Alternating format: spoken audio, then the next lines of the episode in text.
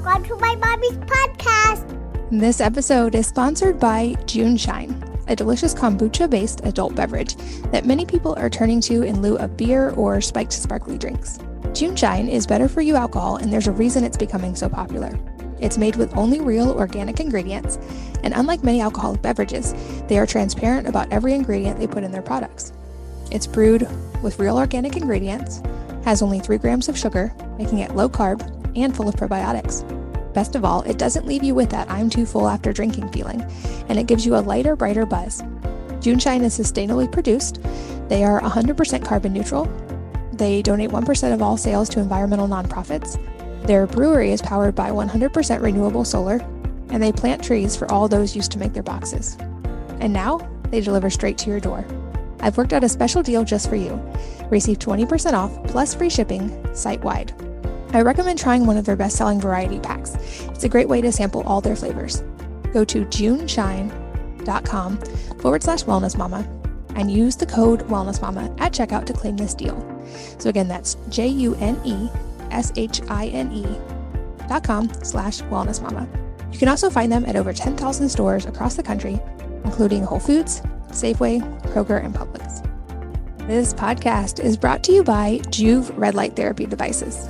Not familiar with red light? Thousands, and yes, I said thousands, of peer reviewed research articles have demonstrated the benefits of red and near infrared light for things like skin health, reduced pain and inflammation, and faster muscle recovery. These are some of the same spectrums we get from the sun, although, of course, not as many as we get from the sun, but they provide specific benefit and can be used at home. I've personally used this to help my hair stay healthy and thick, to support my thyroid with light, and to help tighten up loose skin after six babies. One feature I love with their latest generation of products is something they call ambient mode, which uses lower intensity red light designed to be used at night as a healthy alternative to bright blue light. Using the Joovv custom ambient setting at night doesn't negatively affect your melatonin production, which makes it a great way to prepare your body for bed. It's a part of my routine, and I hope you'll try it too. For a limited time, all of my listeners get an exclusive discount on your first order. Go to joovv.com forward slash wellness mama and apply my code wellness mama to your order. Again, that's J O O V V dot com slash wellness mama. Of course, some exclusions apply, and this is a limited time offer. So hurry up and grab one now. Hello, and welcome to the Wellness Mama podcast. I'm Katie from wellnessmama.com and wellnesse.com.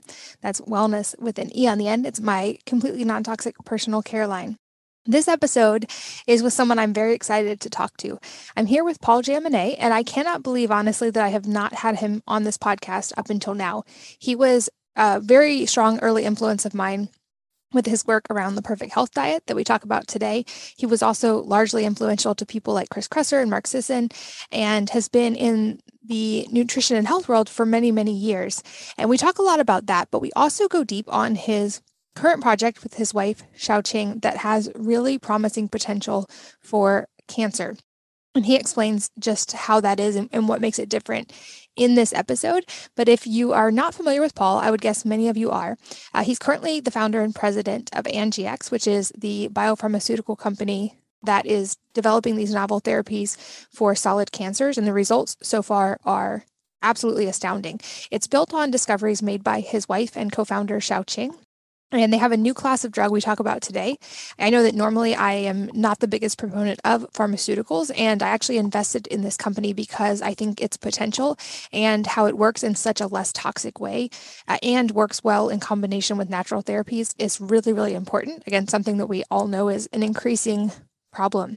Paul was MIT educated in both physics and philosophy, went on to get a doctorate PhD in physics he was an astrophysicist at Harvard Smithsonian Center for Astrophysics before becoming an entrepreneur and getting into the natural health world after some of his own health problems.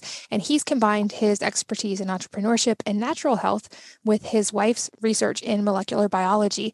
And that's what's spearheading this new company. So, this is a novel treatment that I hope that you will never need if you're listening to this or that none of your loved ones will ever need. But statistically, many of us at some point in our lives or our loved ones may encounter cancer. So I wanted to get him on today to talk about a very wide ranging um, number of topics from diet and natural health, circadian biology, and then transitioning into these novel cancer treatments. And without further ado, let's jump into this fascinating episode. Paul, welcome to the podcast. Oh, hi, Katie. It's great to be with you. It's so exciting to talk to you. I have admired your work for so many years and actually can't believe we haven't gotten to have this conversation before now, but uh, we're getting close to 500 episodes. And I love that we now have such a big community here to share you with today. You are an expert in so many different topics. I'm going to try to keep it to just a couple of those today. Uh, a lot of listeners, I would guess, are already familiar with you. But for those who aren't, I, I first found out about you through your work with the Perfect Health Diet. So I'd love to start there. And specifically, I've heard you say that natural approaches to health can obviously have a big impact. I've talked about that here, um, and that most people can add as much as 20 years to their lifespan through basically diet and lifestyle approaches. I know this is kind of the basis of the perfect health diet. So, if you don't mind, let's start there and just kind of give us an overview of what the perfect health diet is. Yeah, yeah. So, uh, it, it's basically an implementation of, of paleo. So, uh, paleo, I would just say, is the approach to eating where you eat natural whole foods. And, uh, you know, so the idea is things that could have been hunted and gathered are, you know, going to be our, our natural diet. Uh, and things that get constructed in chemistry laboratories and assembled out of, uh, you know, different purified molecules are, are not likely to be nourishing you know and so when i first came across that concept about 2003 in uh, the writings of Art De Vany uh, it was very persuasive to me. And I was interested in solving some personal health problems at the time, so I gave it a try. Now, Art De Vany's diet was was very low carb, uh, and I ran into some problems on it. So I ran into some nutritional deficiencies, and and so I thought, well, it's not good enough just to eat natural whole foods. You need a balanced diet where you're getting all the nutrients you need, and it would be a good service to the world to figure out you know exactly how much do you need of each nutrient and what would be the right paleo diet the right natural whole foods diet that gives you everything you need. And i didn't quite realize the time. It took me seven years to figure that out but uh, uh, i started working on it and uh, and that became the perfect health diet. So the uh, the reason for the name is just describing the aspiration we think you should have that uh, there's no one magic bullet for health. You fix one thing, you know, you just go low carb and your health will be fixed. Um, no, you have to, there are many, many things you need to optimize simultaneously uh, in order to really fix your health or optimize your health. And so, in order to do that, you have to be aiming for perfection. You have to be aiming high in order to achieve, you know, very good, uh, which is, you know, what, what most of us want. And, uh, you know, so once I realized that you had to optimize many many things and you know started researching and putting them all together. And the more i learned as i fixed my own health and i started thinking oh i should be sharing this with friends and relatives and helping them and started doing that. And i kept learning then i thought oh i should start a blog and then oh we've learned enough. We should really share this write a book and then start a health retreat. So it just kept kind of growing you know we were never quite as big as you know, say Mark Sisson or or yourself now, but uh, uh, you know, I'd say we were one of the most influential uh, blogs in in that period in uh, paleo, and um, uh, so of course I more or less suspended the blog and the retreat and other things in 2015 when my wife and I started a uh, a company to create a therapy for cancer called Angiex, and so that's what I've been working on the last six years. but uh, Perfect Health Diet, uh, it's going to come back uh, at some point, and uh, as, as, well our retreats and other things and uh, lifestyle advice, you know, and we'll seek to uh, integrate it with medicine, you know, to help people figure out how you how can you use natural approaches plus medicine and healthcare to really get the best life that that you can. so we're you know we're very committed to it and very excited by what it achieved. Uh, and we had our perfect health retreat was kind of it was kind of structured like a clinical trial, uh, where you come to our retreat and we control everything for a week. You know, we control your food, your schedule, how you exercise, how you live, and everybody who came had significant health improvements. Uh, and we kept you know learning through the retreat how to improve things. And ultimately, our goal would be to use that to uh, ultimately do real trials of natural health interventions and prove that you know prove what works and prove what's optimal. So you know i think there's a, uh, it was a very fulfilling thing for both my wife and i. So my wife Shou-Ching was a partner in this and was very fulfilling to help people improve their health and to keep learning uh, and to improve our own health. So you know it was exciting and fun and uh, you know we look forward to getting back to it I know you've definitely had an influence on me. And you mentioned Mark Sisson. I know you've influenced him as well from conversations I had with him and, and people like Chris Kresser. I feel like you were very influential, especially in the early movement of understanding that. And I loved how early on you acknowledged that personalization component. Like you said, there wasn't a prescriptive, exact one size fits all, that you might find a piece that can be helpful in solving one thing, but that the true answers lie in that discovering your own perfect health diet. And you were one of the first voices I came across that really talked about that and integrated a lot of these lifestyle factors that are so much more broadly talked about now, um, thankfully. And just to to note, I think it's really fascinating personally that you are educated in both physics and philosophy and even have a PhD in astrophysics, which has been a fun research topic for me recently. But uh, that to say, just you are extremely well educated and have a high proficiency in research. And I love that you applied this to nutrition as well. I think a lot of us in this world got here because of personal health struggles. And if you're comfortable sharing, can you just kind of walk us through what your health journey was? Yeah. So uh, well, I had what turned out to be uh, chronic infections, and uh, still a little mysterious exactly what they were. But you know, doctors uh, couldn't diagnose them, and uh, the treatments they gave me kept you know kind of backfiring, making things worse. You know, so for example, in in my in my twenties, I had you know I, I had chronic bad acne and rosacea, and a doctor prescribed a course of minocycline for it, an antibiotic that I took for a year. Uh, and that just made my health much, much worse. You know, so I, I, I was a runner. I could run, you know, at a pretty good clip when I started the minocycline, and my running just kept getting slower and slower. And I kept feeling worse and worse over the course of the year. And, you know, my rosacea got worse. You know, it, it seems stupid now that I stuck with the antibiotics for a whole year, but, uh, uh, you know, when you don't know what to do, you know you tend to follow your doctor's advice or so anyway following that course of antibiotics i uh, uh, I, I, just knew things weren't right. You know I, I didn't feel good. It, it was you know not only that you know i i couldn't exercise well. I you know my running was slow you know physically i, I didn't feel good but also i started noticing cognitive effects uh, and memory loss. My memory wasn't working, but maybe one of the most significant ones was in terms of mood. You know, I had always been happy.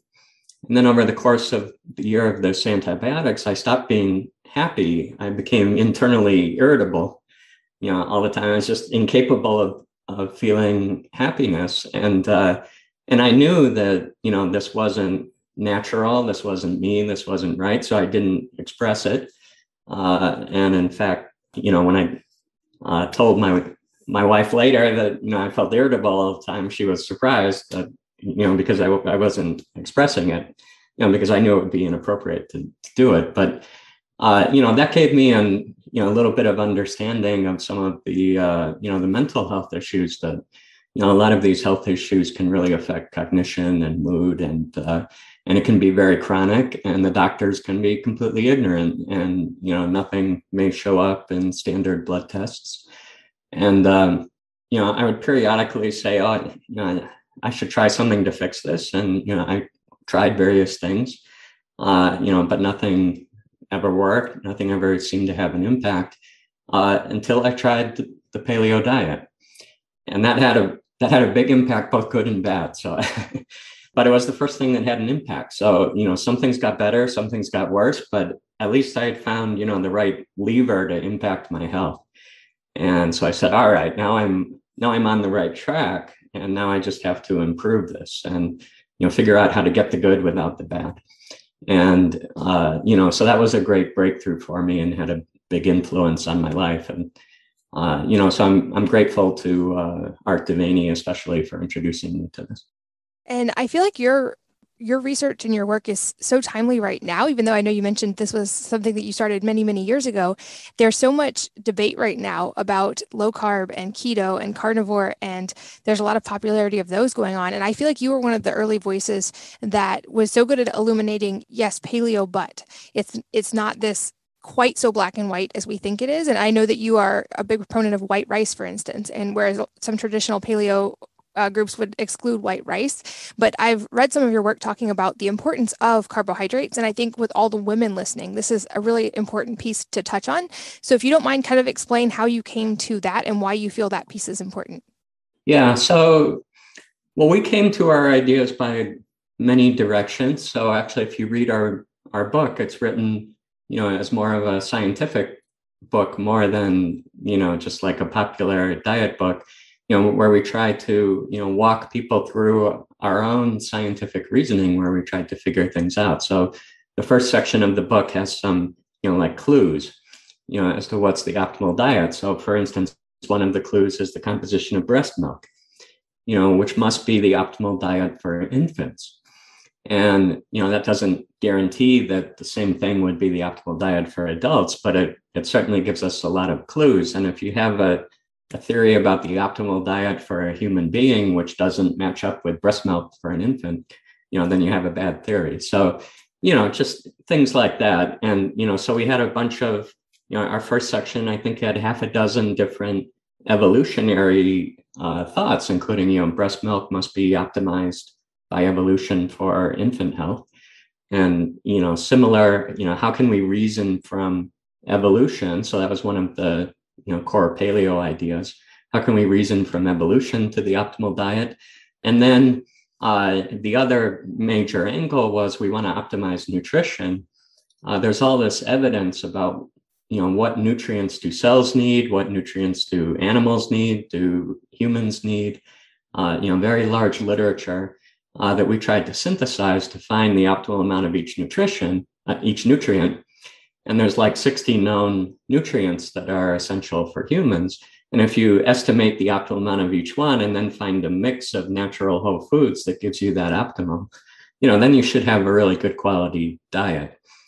And it's kind of hard to get to that optimum if you're, you know, if you're a carnivore or if you're, you know, eating a tremendous amount of oil in order to, uh, you know, assure that you're in ketosis all the time. Um, it's actually much easier if you're, uh, and you know, if you think of our evolutionary environment, our Paleolithic ancestors, they would have had a hard time getting, you know, pure oil in enough quantities, or uh, you know, meat would have been intermittent. And you know, so breast milk is about forty percent carbohydrate. You know, so it's definitely you know I'm not saying that infants should not have any any carbohydrate and our cells do need carbohydrate. You know, most of the proteins in our body are glycosylated, so they have glucose on them. All of the fats in our body have a, a glycogen uh, backbone uh, that holds the fatty acids together. You know, so there's actually uh, quite a bit of uh, carbohydrate in, in the body, and, and we need it in order to maintain our tissues. So, from kind of first principles, it's not likely to be the right thing to not eat any carbohydrate. Actually, I think it's pretty good to, you know, your body is constantly consuming uh, these macronutrients. It's, uh, you know, it's destroying fats, carbohydrates, and protein. And it's probably a pretty good idea to eat something similar to what the body's consuming. And that's going to put the least stress on the body you know whereas if you eat in a different way then your body has to try to make up for it by converting one macronutrient into another. You know like maybe convert protein to glucose or something like that. Uh, and that may not always achieve optimal results. So you know that was that was kind of uh, the strategy we were led to. And you know so our basic paradigm is you should try to eat in a way that delivers to your body all the nutrients that it wants to consume uh, and just match those. And, and that's kind of our prejudice. Uh, and then maybe in some health conditions, you might want to vary from that, like toward ketosis in certain conditions where that may be therapeutic. Uh, but understand that that's kind of a therapeutic intervention. It's kind of similar to putting a drug into your body rather than, you know, just trying to nourish it. And is there a thyroid specific component to carbohydrate consumption that, that you can go into? I know there's been talk recently of too low carb for too long seems to be potentially harmful or at least stressful to the thyroid at some point. Yeah, I I think there's definitely potential for that by multiple channels. So you know, certainly thyroid hormone regulates consumption of uh, glucose.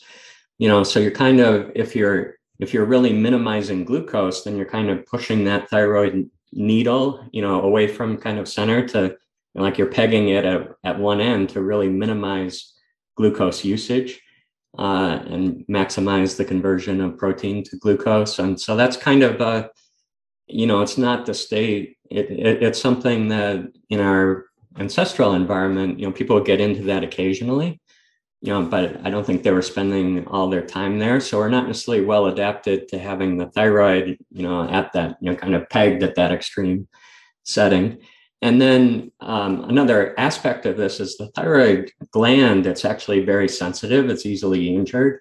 Uh, and that's because the iodine and thyroid hormone, the enzymes that carry it, they're very energetic.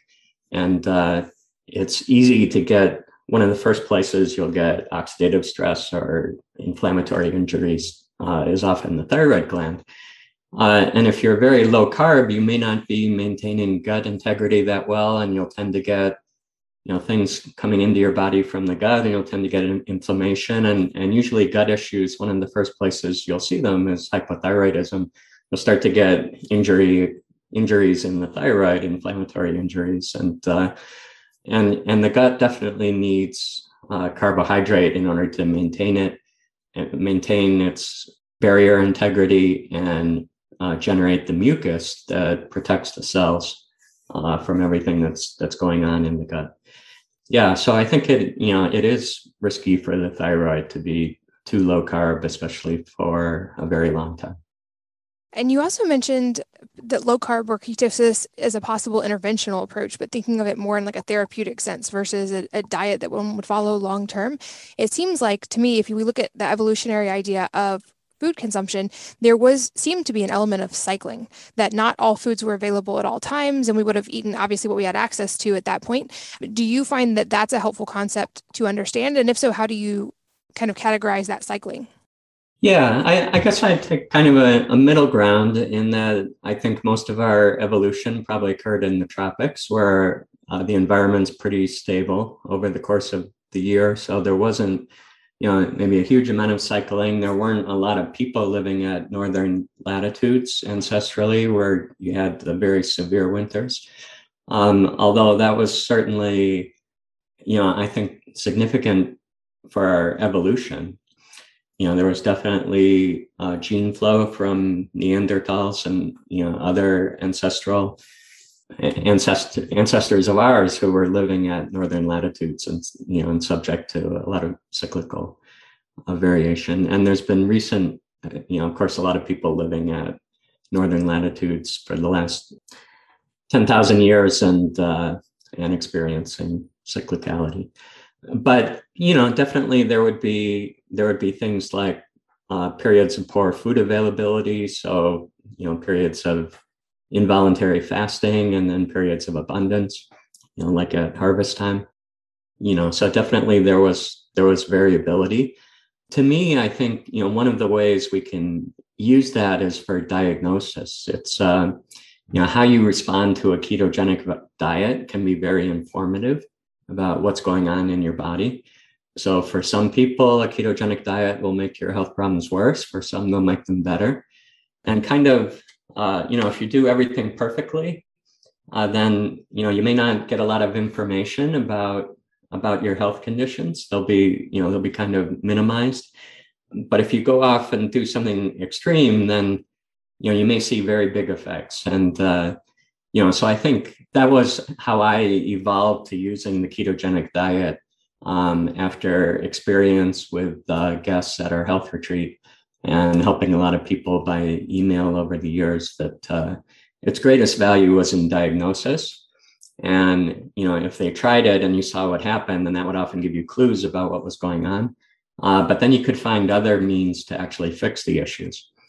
Um, but it was it was very educational, and uh, you know, so the ketogenic diet, you know, it can have a lot of effects. It can be anti-inflammatory. Uh, it can affect cognition in, in certain ways. It can also be pro-inflammatory. It can, you know, if you have certain uh, gut dysbioses, it can carry, you know, fragments of the microbes into your body and cause inflammation. Uh, you know, so you can get a lot of information about what's going on and in someone by how they respond to it. That makes sense. And I feel like this is going to be a segue into, I want to make sure we talk about the cancer side as well. But you've also written in the past quite a bit about circadian biology and its importance as part of a lifestyle approach. And I think there is thankfully more information about this available now. But I just got back from a biohacking event and it really struck me how funny it was that there was all this really expensive equipment, which I think there can be a time and a place for those things, certainly. Um, but somebody posted a great graphic that I really resonated with that said, you know, the best nootropic sleep, the best antidepressant sleep, the best biohack sleep. Like, and I think we sometimes can ignore the obvious in pursuit of these more uh, fascinating biohacking tools.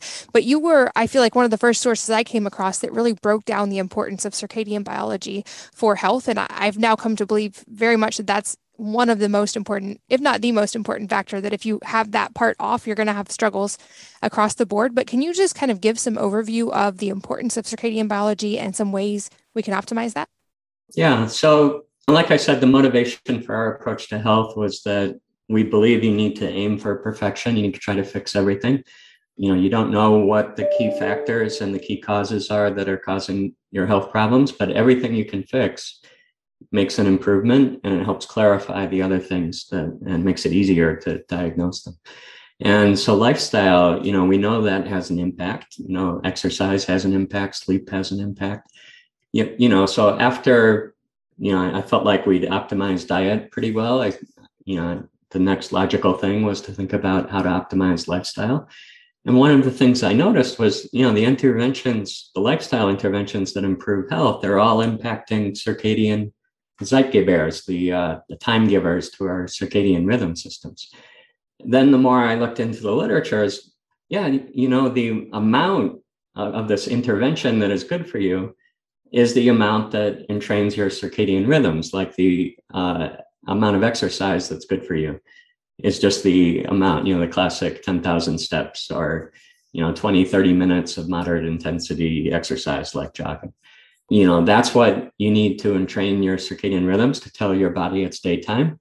And once you've achieved that you know you've achieved all the health benefits and you don't really get any more health benefits from doing more exercise that day. Uh, and of course the next day then you'll get you'll get benefits from more exercise. And and also that uh, timing mattered you know so exercise in the evening isn't beneficial but exercise in the morning uh, or midday is highly beneficial you know so why is that unless it's through circadian rhythms that we're getting the benefits? And then from you know kind of a theoretical biology perspective so i have a class at our health retreats on why uh, circadian rhythms are so important. So it's kind of like you know in a computer your computer chip has a clock and the clock keeps all of the millions of transistors on the computer chip coordinated and our, our bodies need that clock as well to keep all of our cells and our molecules coordinated. And uh, you know, if you didn't have that clock, uh, the analogy I use in our health retreat, if you imagine mover two movers trying to move a sofa, and the sofa's too heavy, if you don't have a mover at each end, then it's going to fall. And you know, if one mover tried to move it, either he couldn't move it or he would scrape the scratch the floor because the other one would be dragging you know so you need the two movers together and they have to be moving in the same direction or else you don't move it successfully. And so our cells are like that. They have to collaborate. They have to work together. But unlike movers they can't talk to each other. They you know they can't write letters. They uh they need some kind of signal that tells them all right this is the time to lift your side of the sofa and this is the time to set it down and it's our circadian rhythms which send that signals. And that's how the various cells of the body stay coordinated. Uh, and if we don't have that coordination, then nothing works right. It's the, uh, the sofa doesn't get moved. You know, so that was kind of the key insight. And then I could work back from that and understand the scientific literature better. You know, so then work back from what are the known circadian Zeitgebers, and then how do you optimize them? You know, what lifestyle choices should you make to optimize them? And I think we ended up with very powerful lifestyle advice, which had a big impact and was very helpful to our retreat guests. And I know there's so much more that you have available in resources. I'll make sure your book and a lot of your work is linked in the show notes for you guys who want to go deeper. I certainly recommend it. And I, like I said, I think this is a great segue into another area of expertise for you and the top of mind one right now, which is cancer research. And I know there's been a lot of press around the idea of cancer as a, a metabolic d- disease, at least in part. And unfortunately, the other side of this equation is when some of these factors are not optimized, we tend to see more diseases like cancer. I know, uh, I hope this is okay to say, but this is also somewhat of a, a, personal quest for you. I believe you lost your mother to cancer when you were pretty pretty young. But I would love to hear you maybe tell a little bit of that story and what led to this research, if you're comfortable, and also talk about what's going on at Angiex because I'm personally so excited for the really cutting edge research you guys are doing. Yeah, yeah. So, um, yes, I, I, so I did lose my mother to cancer. She was diagnosed with cancer while she was pregnant with me. She was only 22 years old at the time, and uh, she died when I was 10 and at age 33. But actually, what uh, led to Angiex was I married my wife Shou Ching, and uh, she's a molecular biologist and cancer researcher.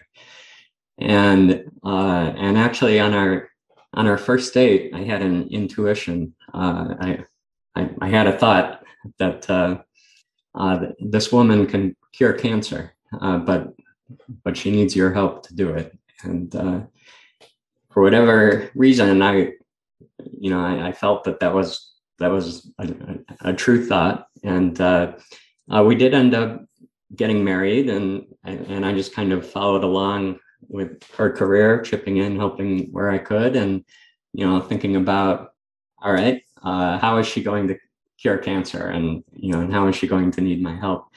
And it kind of you know became clear that at some point, uh, you know, she did make a, a bunch of breakthroughs, and that at some point uh, it just couldn't be progressed any further in academia, and we'd have to start a company. Uh, and so that was what I was good at, kind of my area of expertise, entrepreneurship uh, we ended up uh, doing that in 2015. So we launched Angiex, and uh, uh, and it's been you know a tremendous experience. So we had uh, a good seed investor, Peter Thiel, uh, is famous for founding PayPal, being the first investor in Facebook, and has invested in a lot of companies, and was the first investor in Angiex, and uh, and we've been able to uh, build it successfully. And we have a, a lead drug, which is extremely exciting, uh, which will probably, which gives curative results in every animal model that we've tested it in, uh, in one dose. So we uh, completely safely, completely eradicate uh, the cancer. You know, so very exciting drugs. It's always more difficult to cure human cancers and to cure uh, mouse cancers, but uh, we're we're very excited, and so we think it's going to save many many lives, and uh, it'll be entering the clinic early next year.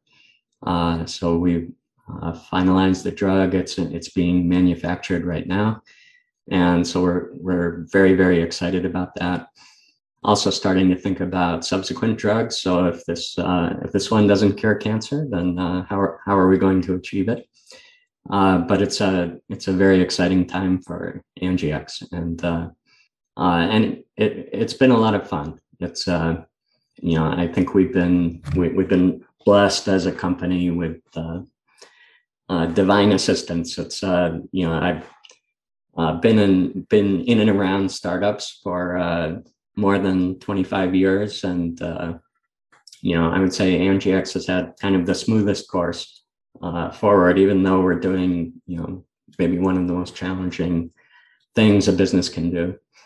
Uh, and you know, starting with with very few advantages. You know, so if you think of, uh, you know, we had three founders. One was an 80 year old academic uh, who was uh, retiring, and uh, my wife, who was, you know, foreign born, born in Asia, uh, PhD in Australia. you know, not really well known in the, in the US, pursuing research that nobody else was doing. She couldn't get grants to uh, research it in academia. and you know me, a diet book author. Shou-Ching had had previously done a collaboration with Pfizer uh, for three years, and they had spent ten million dollars working on it and taken a good look, and then decided to give up. And they gave up largely first internal strategic reasons, where uh, which uh, I, I don't think made a lot of sense, but uh, you know they have their strategic judgments, and they decided to get out of the type of drug that we were uh, working on, which is called an antibody drug conjugate.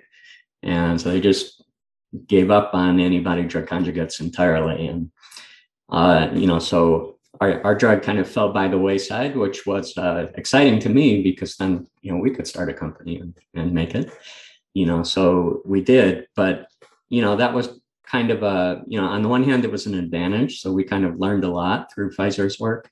Uh, but it was also, um, you know, a challenge, entre- challenge to the entrepreneur. Uh, you know, if Pfizer spent $10 million looking on this and thought it wasn't worth carrying forward, you know, why are you a diet book author and a relatively junior academic and, uh, you know, an 80 year old retiree? You know, why are you the people who are going to cure cancer uh, and prove Pfizer wrong? You know, so that was that was where we were starting, and uh, uh, but we were able to build Angiex successfully, and now, you know, we have uh, the, the best people in the world. You know, world all-star team of uh, you know great people in uh, drug development, Antibodies conjugates. You know, the the best the best data anyone has ever seen. So, uh, you know, it's tremendously exciting. Well, and certainly I want to make sure I acknowledge Shou-Ching's contribution across all of these things we're talking about because she also co authored Perfect Health Diet with you. Uh, I would say having a molecular bio, uh, biologist and a Harvard astrophysicist entrepreneur in the same house, I would pay to be a fly on the wall at your dinner time conversations. but we share a friend and investor in Peter, and I know he believes very, very strongly in this work. Uh, I know I read through, I'm also an investor in full transparency in Angiex. It's certainly the first pharmaceutical I've ever invested in or even considered investing in because I was able to kind of delve into the research and ask questions for you. I know I've read through a lot of the science of it, um, but I know you're also very good at explaining. I know this can be very sciency and high level, but can you kind of walk us through? I know there's some limitations, but as much as you're able, the difference and kind of what sets this apart and what makes it so exciting. Yeah. So so we're special because uh, a we have very specific delivery to tumors and we deliver in two places. We deliver to the tumor cells and we deliver to the endothelial cells of the tumor blood vessels. And uh, the special aspects of our delivery, first of all, we get delivery directly to the nucleus of all of those cells. Uh, and that's unique. No other drug gets to go to the nucleus. So we have what's called an antibody drug conjugate. Our antibodies handle the delivery aspect. Uh, they get to the tumor they get into the vascular endothelial cells and the tumor cells of the tumor and into the nucleus of those cells. And then they drop off a chemotherapeutic payload. So we're basically taking, you know, chemotherapy, the same kind of chemotherapies people take systemically, where they go to every cell in your body uh, and cause lots of sickness along with attacking the tumor. And we just deliver them very specifically to the tumor into these two cell types and that those are the only cells we let them go to. You know so the the miraculous things we get this nuclear delivery and we can get tremendous therapeutic margin you know meaning safety the margin between where we're effective at regressing the tumor and where we're safe to the rest of the body.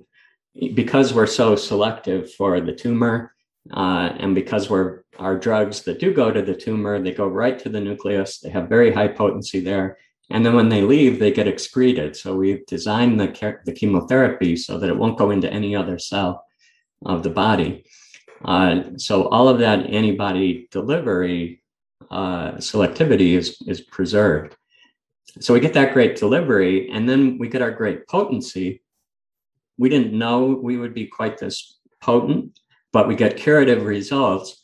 And the reason is that the targeting of the vascular endothelium leads to the death of every tumor cell within within the tumor because all of the blood vessels within the tumor are killed and all the cells lose their blood supply and they basically starve and die Uh, and the only tumor cells that escape that are those that invade or metastasize uh, to get away from the tumor. Uh, and it turns out that in order to invade or metastasize, uh, tumor cells appear to need to turn on the mechanism that our antibodies exploit. So our antibodies are like hobos hopping on a freight train. Uh, and the freight train is a freight train that supports uh, vascular growth and supports invasion and metastasis. And if you don't turn on this freight train, then you can't, the tumor cell can't invade or metastasize. But if you do turn it on, then our drug will kill the tumor cell. Uh, and so, uh, what we found in these animal models is we kill every cell, every tumor cell that doesn't invade or metastasize, we kill by, through the vascular targeting, and everyone that does, we kill through direct tumor cell killing. And so, as long as we can dose our antibodies high enough, we get uh, curative results. And a lot of the work uh, that we did was figuring out what we needed to do to be able to dose our antibodies high enough and you know, kind of tuning all the parameters of the drug. And so that we get these curative results in people. And, you know, so uh, we think we've, think we've done a really good job and, uh, you know, we can't wait to see how it does. Can you talk a little bit about um, kind of the specifics of the initial trials that you guys have seen? I know they've just been animal trials to this point, um, and what you kind of expect as a runway. Of course, things can always go in their own direction, but like what you guys are expecting to see at this point. Yeah, so so what we'll be doing next year is what's called the dose escalation. So the regulators make you start at a low dose uh, that you know is safe, and then you work your way up to higher doses and uh, with the goal of reaching efficacy before you reach a limit on safety. And with conventional drugs, typically you don't expect that they'll be efficacious in one dose. You know, so you just raise the dose until it starts becoming unsafe. And then you say, all right, we'll dose just below that. And we'll give a dose and we'll let people recover from that dose. Then we'll give another dose and another dose and another dose. And we'll keep dosing until they can't take it anymore. And so that's how it normally works. Uh, in our case, uh, you know, hopefully we'll get curative results in one dose, uh, you know, like we do in animals. So we'll see. So we're going to start, you know, we'll probably treat our first patient potentially April next year. Uh, we should start seeing responses. So we're not necessarily expecting in the first few patients to get a response uh, because the dose will be so low but it'll be very safe at those doses. And then, you know, we should start seeing responses, you know, maybe around October uh, next year. So that'll be that'll be very very exciting, and we should know uh, the ultimate dose that we'll use to treat patients by the end of the year. You know, so by December, uh, and then once we know the right dose, uh, you know, then we can do what's called an expansion and start treating more patients. So that'll be very, very exciting. And uh, we'll probably start with pancreatic cancer, triple negative breast cancer, and then uh, quickly move on to ovarian cancer, liver cancer, lung cancer, stomach, uh, esophageal, head and neck, you know, potentially uh, cervical, renal, uh, other cancers. Um, so we can we can treat all solid cancers essentially you know we'll we'll see. And so the other thing we're finding is that our drug activates the immune system against cancers very effectively. Uh, so currently the most the only curative drugs against cancer are uh, drugs called checkpoint inhibitors which help to activate the immune system against the cancer. Uh, and they achieve curative results in about 5% of cancers uh, and we have the potential to increase that to 100%. So we basically potentiate checkpoint inhibitors against every cancer. So it's it's exciting, and uh, you know, so the combinations, you know, so if we don't uh, cure cancer as a monotherapy, we might cure it as a combination with uh, other drugs. As I lost a close family member to pancreatic cancer, so it makes me really excited that you guys are seeing such incredible results in this. And another reason I was so excited to be able to invest and why I never again never thought I would invest in a pharmaceutical drug and was so excited to be able to do so is knowing your background and Shou-Ching's background in understanding all the other aspects of health as well. And I would guess a lot of people listening many of us came into the world of natural health and maybe have a kind of a perception of pharmaceutical drugs that's negative. and I think that's warranted in many cases. I think we've seen that play out in the medical industry quite a bit. But I am curious to hear your take on that more of an integrated approach to cancer. And this is why I was so excited that you guys are the ones advancing this maybe kind of high level what do you think of natural approaches versus pharmaceutical and more more aptly what about them together? Yeah they they should be integrated. So uh, definitely circadian rhythm entrainment very very important for cancer prevention and for activation of immunity against the cancers. Uh, and actually uh, there you know there are some cases of spontaneous remission of cancers. And almost invariably the things that led to the cancer remitting is, is somebody decided, oh, I'm going to quit my job and I'm going to go off and hike in the national parks for the rest of my life. And, uh, you know, so they spent three or four months, you know, hiking in the national parks. So they're living, you know, really a paleo lifestyle and getting a lot of exercise and sunshine. Uh, and then they come back and their cancer is gone. You know, so the circadian rhythm entrainment is very, very important. Uh, we've had a lot of people on our diet with cancer have undergone chemotherapy and tolerated it extremely well. You know, so definitely being well nourished enables you to tolerate toxins and poisons much, much better. Uh, you know, you'll detoxify them, excrete them, and uh, you know, do a lot better and uh, very likely live quite a bit longer. Uh, you know, so that that's been our experience with our with our readers who have reported their experiences with, with cancer.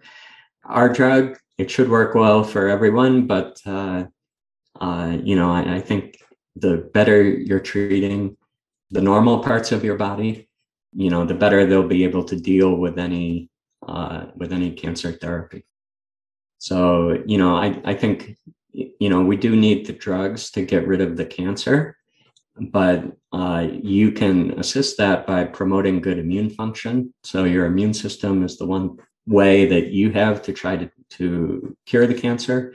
Uh, but then you can also protect the rest of your body from uh, the cancer and the cancer drugs and you know enable you to tolerate the cancer a little little bit better that's so exciting. I know, like I said, it's high level and somewhat sciency, but I'm really personally excited for what the future holds for this. I know it's no secret. Uh, I would guess everyone listening has someone in their lives who has been affected by cancer at some point. And uh, I love, like I said, that you guys bring the background knowledge of metabolic health into this amazing research knowledge. And I'm excited to be involved and to be kept up to date. We'll have to do updates as things become more available and uh, hopefully as they get to market and can help people really, really soon. This episode is sponsored by June Shine a delicious kombucha based adult beverage that many people are turning to in lieu of beer or spiked sparkly drinks. June Shine is better for you alcohol, and there's a reason it's becoming so popular. It's made with only real organic ingredients, and unlike many alcoholic beverages, they are transparent about every ingredient they put in their products. It's brewed with real organic ingredients, has only 3 grams of sugar, making it low carb and full of probiotics. Best of all, it doesn't leave you with that I'm too full after drinking feeling, and it gives you a lighter, brighter buzz. Juneshine is sustainably produced. They are 100% carbon neutral. They donate 1% of all sales to environmental nonprofits. Their brewery is powered by 100% renewable solar, and they plant trees for all those used to make their boxes. And now, they deliver straight to your door. I've worked out a special deal just for you. Receive 20% off plus free shipping site wide. I recommend trying one of their best selling variety packs. It's a great way to sample all their flavors. Go to juneshine.com forward slash wellness mama and use the code wellness mama at checkout to claim this deal. So again, that's J U N E S H I N E dot com slash wellness mama. You can also find them at over 10,000 stores across the country, including Whole Foods, Safeway, Kroger, and Publix. This podcast is brought to you by Joovv Red Light Therapy Devices. Not familiar with red light? Thousands, and yes, I said thousands, of peer reviewed research articles have demonstrated the benefits of red and near infrared light for things like skin health, reduced pain and inflammation, and faster muscle recovery.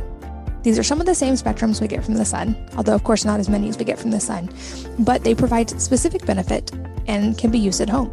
I've personally used this to help my hair stay healthy and thick, to support my thyroid with light, and to help tighten up loose skin after six babies. One feature I love with their latest generation of products is something they call ambient mode, which uses lower intensity red light designed to be used at night as a healthy alternative to bright blue light. Using the Joovv custom ambient setting at night doesn't negatively affect your melatonin production, which makes it a great way to prepare your body for bed. It's a part of my routine, and I hope you'll try it too. For a limited time, all of my listeners get an exclusive discount on your first order. Go to joovv.com forward slash wellness mama and apply my code wellness mama to your order.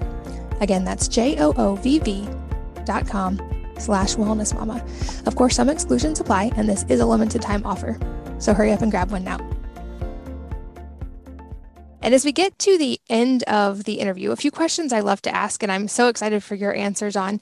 Um, the first being if there are any other kind of things people don't know or understand about these areas of expertise that we've touched on. Yeah, so I, I guess what I would say, I've just been, in many ways, kind of led led through my life. Uh, you know, just trying to pursue. You know, I was a scientist. I, I still think of myself as a scientist, uh, and I became an entrepreneur. You know, partly that was because you know, I was bored with other things, and that seemed like the most you know exciting. You know, and and once I did it uh, in the 1990s with an internet uh, startup, I had a lot of fun. You know, it was uh, the most exciting thing. And I think of, you know, kind of science and entrepreneurship uh, similarly. You know, that uh, in, in science, you know, it's motivated by a love of truth. You're seeking the truth and you're trying to construct theories, which are kind of networks of ideas and, you know, make them all fit together and work really well together. And in entrepreneurship, it's kind of the same thing, except instead of loving ideas or truths, you're loving people and you're trying to put networks of people together that really fit together well and you know that are very fruitful. And that's been you know kind of tremendous fun for me you know so i've kind of i kind of always thought of myself as uh, uh, you know pursuing pursuing love pursuing truth. Uh, and i you know i guess that that comes from uh, religious faith you know kind of Christian up, upbringing and, uh, and, and Christian faith. So, you know, we're we're commanded to pursue love, pursue truth. You know, so if you're pursuing it, I guess I'd say I've just kind of, you know, things have kind of fallen into my lap. You know, kind of, uh, you know, my my wife came to me, and it was just a matter of helping my wife, right? So, you know, so I haven't necessarily done anything special except you know tried to consistently pursue truth through science and uh, and you know putting together you know love loving networks of people through entrepreneurship uh, and just you know try to have the the faith and the courage that if you know you pursue these things that things will work out. And so far at least they have. We haven't you know we haven't been kicked out of our home and you know, starving to death in the gutter. I love that. That's beautiful. And I have a note in my show notes that you read about a thousand novels earlier in your life, which makes you one of probably the most well read people I've ever talked to, but you're not as much into novels now. But it, it, goes to my next question, which is if there's a book or a number of books that have had a really profound impact on your life, and if so, what they are and why. Yeah. So, well, the, uh, the Bible certainly and the and the Gospels. So, you know, like I said, I uh, I am religious, and I've kind of you know tried to shape my life and in a uh, you know loving and, and truth seeking way. And so you know i had regular recurrence to that and just compare you know my life challenges like problems with uh, commandments from from jesus and try and figure out what uh, you know what would be the right course. Uh, so that was something. Um, so early in my career early in my life, actually, as a teenager, I got interested in economics and I really wanted to solve the problem of, um, I, I really felt like, you know, in the physical sciences, we made a transition from like alchemy to chemistry, astrology to astrophysics, you know, from, uh, you know, kind of pseudoscience to real science. And I felt like the social sciences had never achieved that and that it would be, you know, kind of like a worthy enterprise to try to figure out how to do that. And so I got interested uh, as a teenager in economics. And so the great influences on me in that were uh, uh, Friedrich Hayek, his, his writings, his papers, and, and books had a big influence on me by, you know, kind of posing the problem with economics uh, in a very clear way. You know, so I knew exactly what the problem with existing economics was, uh, but I didn't know what the solution was uh, until I came across uh, the work of Ronald Coase, uh, who won the Nobel Prize about 1990.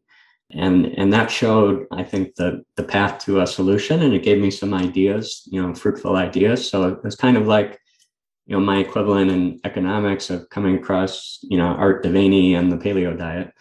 And, you know, what he showed me is that in order to find the path forward, I really had to understand entrepreneurship. And wanting to understand entrepreneurship was a big part of my motivation for leaving academia and leaving physics, where I had a, a secure but boring job. Uh, in order to, you know, take a, a risky but interesting job in, uh, you know, starting a, a software company. And like I said, I just love that. So that had a big impact, and uh, I learned a lot. And uh, I've thought of myself as an entrepreneur ever since. Uh, and then when I learned about paleo, then I I wasn't afraid to say, oh, you know, I can start a, you know, I can write a book, start a health retreat, you know, do whatever. It's, you know, the, the key thing is to figure out how to be healthy. And, you know, and that won't be wasted energy. And if I can actually figure out how to make people healthy, then I can earn a living uh, helping people to be healthy. So, you know, I wasn't having some entrepreneurial experience, I wasn't afraid to go pursue and to go do the science of, of natural health. You know, and then my wife was busy figuring out how to cure cancer. And, you know, so I was following along and, you know, so then I could say, oh, well, uh, you know, if you get to the point where, you know, the way forward is to start a company, then I'll, then I'll get a company started and we can, uh, uh, you know, ra- raise money and actually make a drug and uh, and, and prove your ideas. And uh, you know, so that, that was uh, uh, the course of my life. And now I've forgotten what question I was trying to answer. But you know, so I've just kind of it, it may have been saying what books were were influential. You know, so I was kind of following what I felt like were the commands you know to try and pursue love and truth and uh, you know just do it faithfully and uh, uh, you know, follow some ideas along the way. And, uh, you know, definitely all those novels I read, you know, they were helpful in, uh, you know, in thinking about people and thinking about myself, you know, what's important. You know, I think one of the key things in life is just to figure out what is your life for? You know, we're all trading 80 years of time for something. And, uh, you know, what do you want to trade your life for? You know, what's the, pearl of great price that you're going to trade those 80 years for. And um, you know, so everyone has to has to make that trade. You're not allowed to keep those 80 years and you know hang on to them. You have to spend them. And uh, you know, so it's it's a question of what you're going to to spend them on. And I guess I feel I've been I've been blessed. I've been able to you know spend my years on things I enjoyed that were a lot of fun and that were fulfilling you know, so if, if I had any advice from books, it would kind of pursue your interests, try to do what's right, and uh, have, have faith, have courage. Well, and that I think you might have already answered my last question intuitively, but uh, any other parting advice for the listeners today? I'm grateful for you and for Shou-Ching and the work that you're doing, but any parting advice for everyone today? Yeah, I think um, I, I would say that's you know kind of the lesson of, of my life is love truth, love people. I would say, you know, there are many ways to do that. Uh, you know, you, you can uh, you can love truth by being a teacher in a kindergarten and you know teach kids how to tie their shoelaces. But you know, that's a that's a gift, and you know, teaching is a way to pass along the truths that other people have have learned. You know, for me, I felt like you know I was fairly talented, and so I had an obligation to try to, uh, you know, pursue truth in the most difficult way through through science, and to pursue love in the more difficult way. You know, so you could, you know, to be a doctor and to, you know, treat people in the conventional way, you know, with existing knowledge. You know, that's a virtuous thing, much like teaching. Uh, but you know, if you can discover an even better way to improve people's health, that's even even better. So I, you know, kind of felt like I should, you know, I was talented enough that I should pursue the most difficult paths. Uh, and then you just need, you know, if you're going to do difficult things, then there's a risk of failure, and you're bound to be afraid, maybe terrified. You know, so you need you need faith, you need courage, and uh, you know, to me, the, those are the most important things. Well, I think that's a perfect place to wrap up. I have so much hope and excitement for the work that you guys are doing. And thanks for explaining it today. Thank you for your time. And please tell Shou-Ching thank you and hi from us as well. Yeah, I'm looking forward to coming back and, and telling you how our how our drug is doing. You are always welcome. And thanks to all of you guys for listening and speaking of time in a limited amount for sharing your most valuable resource, your time with us and your energy and attention today. I know that we're both so grateful that you were here. And I hope that you will join me again on the next episode of the Wellness Mama podcast. If you're enjoying these interviews, would you please take two minutes to leave a rating or review on iTunes for me? Doing this helps more people to find the podcast, which means even more moms and families can benefit from the information. I really appreciate your time, and thanks as always for listening.